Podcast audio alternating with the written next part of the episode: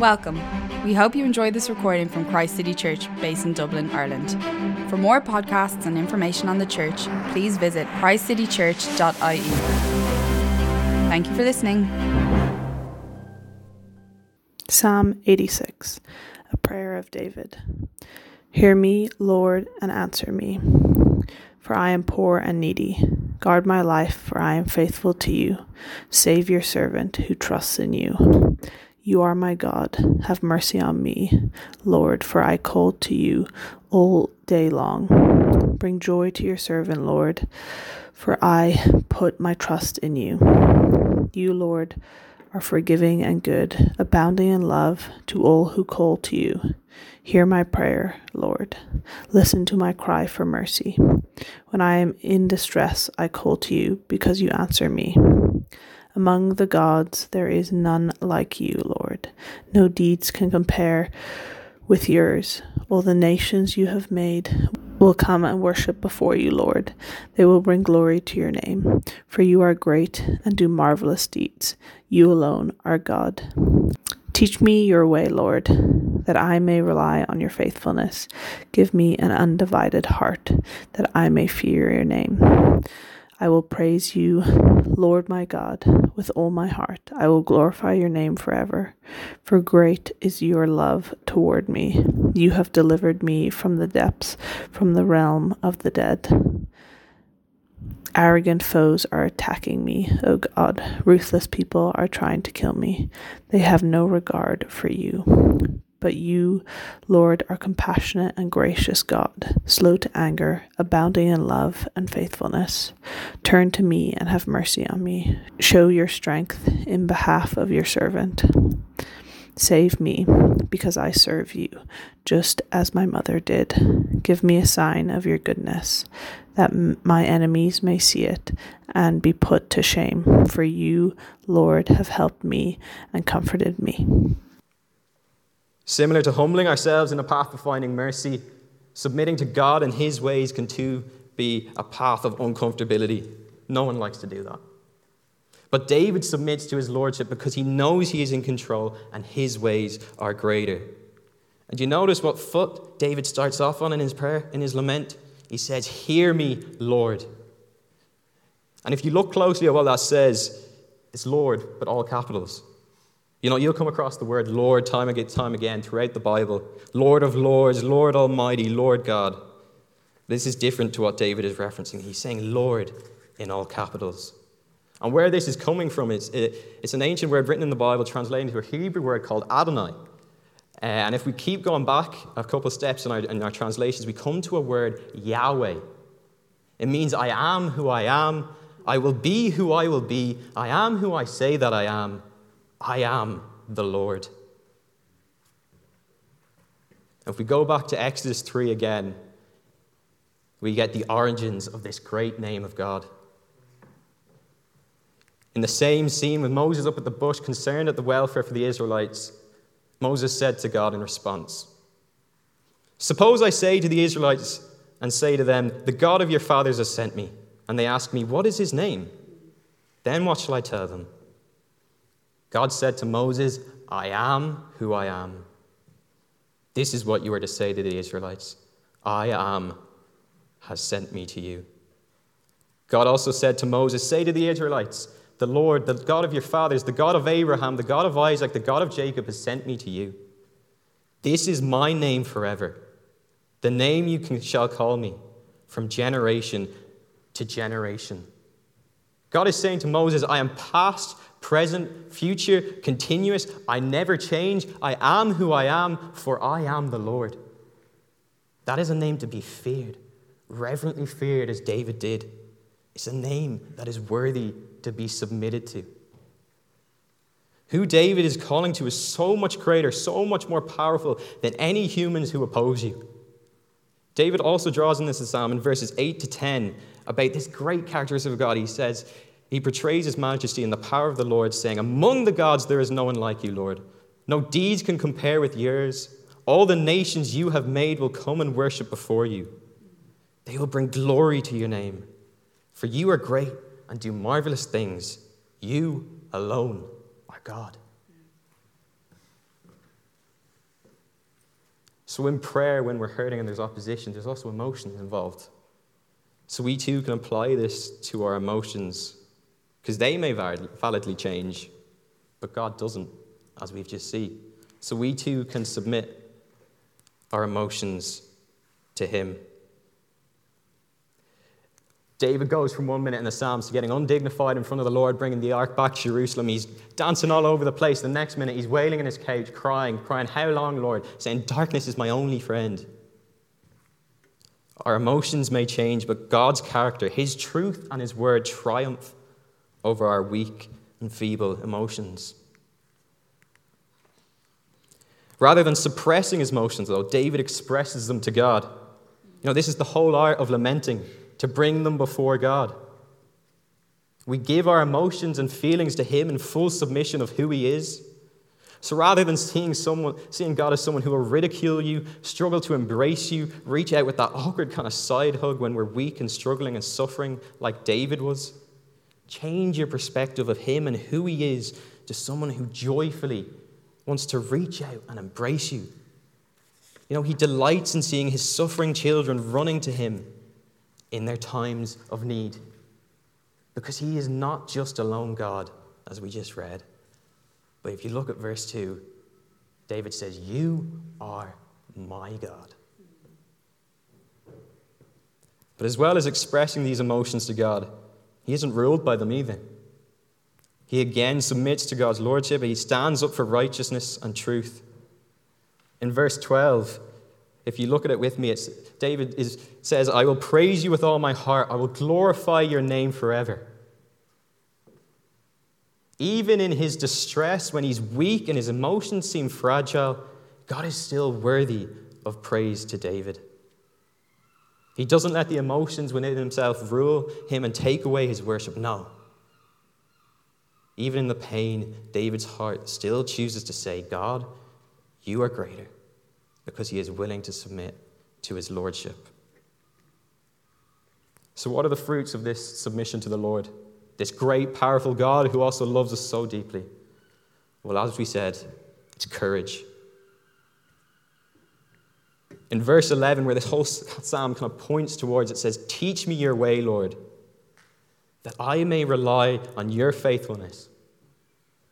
Give me an undivided heart that I may fear your name. Teach me your way. I don't want to walk by, David is saying, I don't want to walk by your, my plans. I want to walk by yours, your ways, God, with an undivided heart, knowing you are in total control. And that is where courage comes from. Because the reality is, we're not called to know the way sometimes, we're rather called to walk by faith. So we say, You know more than I do, God. I surrender control to you. I submit to your ways. I fear your name, for you are far greater than me. We can find courage because we know He is in control. Matt Chandler, who is uh, the head of the Acts 29 Church Planting Network and a, a pastor out in, in Texas, says uh, in his great book, Take Heart, on finding courage in the age of unbelief, he says, Our God does not always make us stand or makes the storms of opposition go away but he is able to make us stand up for righteousness and truth in those storms. That's the God given courage that comes from having a view of the greatness of the God who is at our sides. And that's what David is able to do. The whole psalm is him standing for righteousness and truth. You know, when we have a greater view of the God who's at our sides, when we are then called to trust in him, have faith in him and in his ways, knowing He is in control, knowing what He is doing. You know, I went to watch Oppenheimer a few weeks ago. I don't know if many of you have seen it, but it's kind of like me going into that three hour movie, sitting down, watching the first 30 seconds, leaving, going to find Christopher Nolan, and then lecturing and criticizing him on the plot of his movie. Or Augustine puts it a bit better. He says it's like you're pressed up against a stained glass window. window. All you can see is a little smudge of green out of the corner of your eye. But God is standing at the back of the room. He can see the whole picture, He can see the whole window. You know, there will come a time when we will be oppressed or ridiculed for our faith. like what David was enduring, for who we are. It may well have happened already to you. But in an increasingly anti Christian world, in an anti Christian Dublin, in an anti Christian Ireland, when this happens, do what David did. Ask to be taught, to know his ways. Ask for strength, like he does in verse 16. Trust in the fact that he knows what he's doing. Submit to his lordship. Because in our time of need, we can submit to his lordship, his all powerful name, Yahweh, because we know he has the greater picture and he is in control. We can call upon this holy name through prayer and he will answer. But there was two one who, through prayer, trusted in God's character, submitted to his lordship, who cried for mercy in the face of opposition, but one who would get no answer. On the night he was betrayed, Jesus in the Garden of Gethsemane, knowing what was to come the next day, said to his disciples, My soul is overwhelmed with sorrow to the point of death. So he went away and prayed. He cried to his Father, if there's any way, take this cup from me. Yet not as I will, but as you will. And then he went back a second time and pleaded again My Father, if it is not possible for this cup to be taken away unless I drink it, may your will be done. He prayed to God. He cried for mercy in that garden. But unlike us, he got no answer to his plea. But in full obedience, he submitted to God's ways. He said, Your will be done. 24 hours later, he was hung on a cross, nails through his hands, blood pouring out for me and for you. By his humble submission, we now have eternal access to the Father. In Psalm 86, in David's prayer, he approaches God, his Lord, on the basis of his character, of who he is. David knew who God was and who he was in him. And it's the same with us in Jesus. For those of us who are in him, we can approach Christ and call upon his name, not on the basis of our good works, but on the basis of what he has achieved for us. In Hebrews 4, verses 14 to 16, it says these wonderful words. Therefore, since we have a great high priest who has ascended into heaven, Jesus, the Son of God, let us hold firmly to the faith we profess. For we do not have a high priest who is unable to feel sympathy for our weaknesses, but we have one who has been tempted in every way, just as we are, yet he did not sin. Let us then approach God's throne of grace with confidence, so that we may receive mercy and find grace to help us in our time of need. The reality is, it's a long road home for us. Jesus walked that road too. So if you want to find mercy like David did in your time of need on this road, you approach the throne of grace with confidence. Jesus endured everything we ever will and worse, every bit of ridicule and opposition when David cries out about arrogant foes attacking him and ruthless men trying to kill him in verse 14, so did Jesus. He knows the pain you are feeling and he wants you to draw near to him. So, as we close this evening, and I invite Dan and Anastasia to come back up, if we know that we can trust God's character in our time of need and find mercy, if we know that through submitting to Him and His great name we can find courage, where are we struggling to submit? To let go and surrender full control to Him? Is it our emotions? Is it our doubts? What are we struggling to lay at the foot of the cross? Let us approach the throne of grace with confidence, with all of these burdens, all of these doubts, all this opposition because of what Christ has done on the cross for us. Lay them down at the feet of Jesus. Surrender full control to Him. Find mercy in your time of need and find courage in the face of opposition. Let's pray.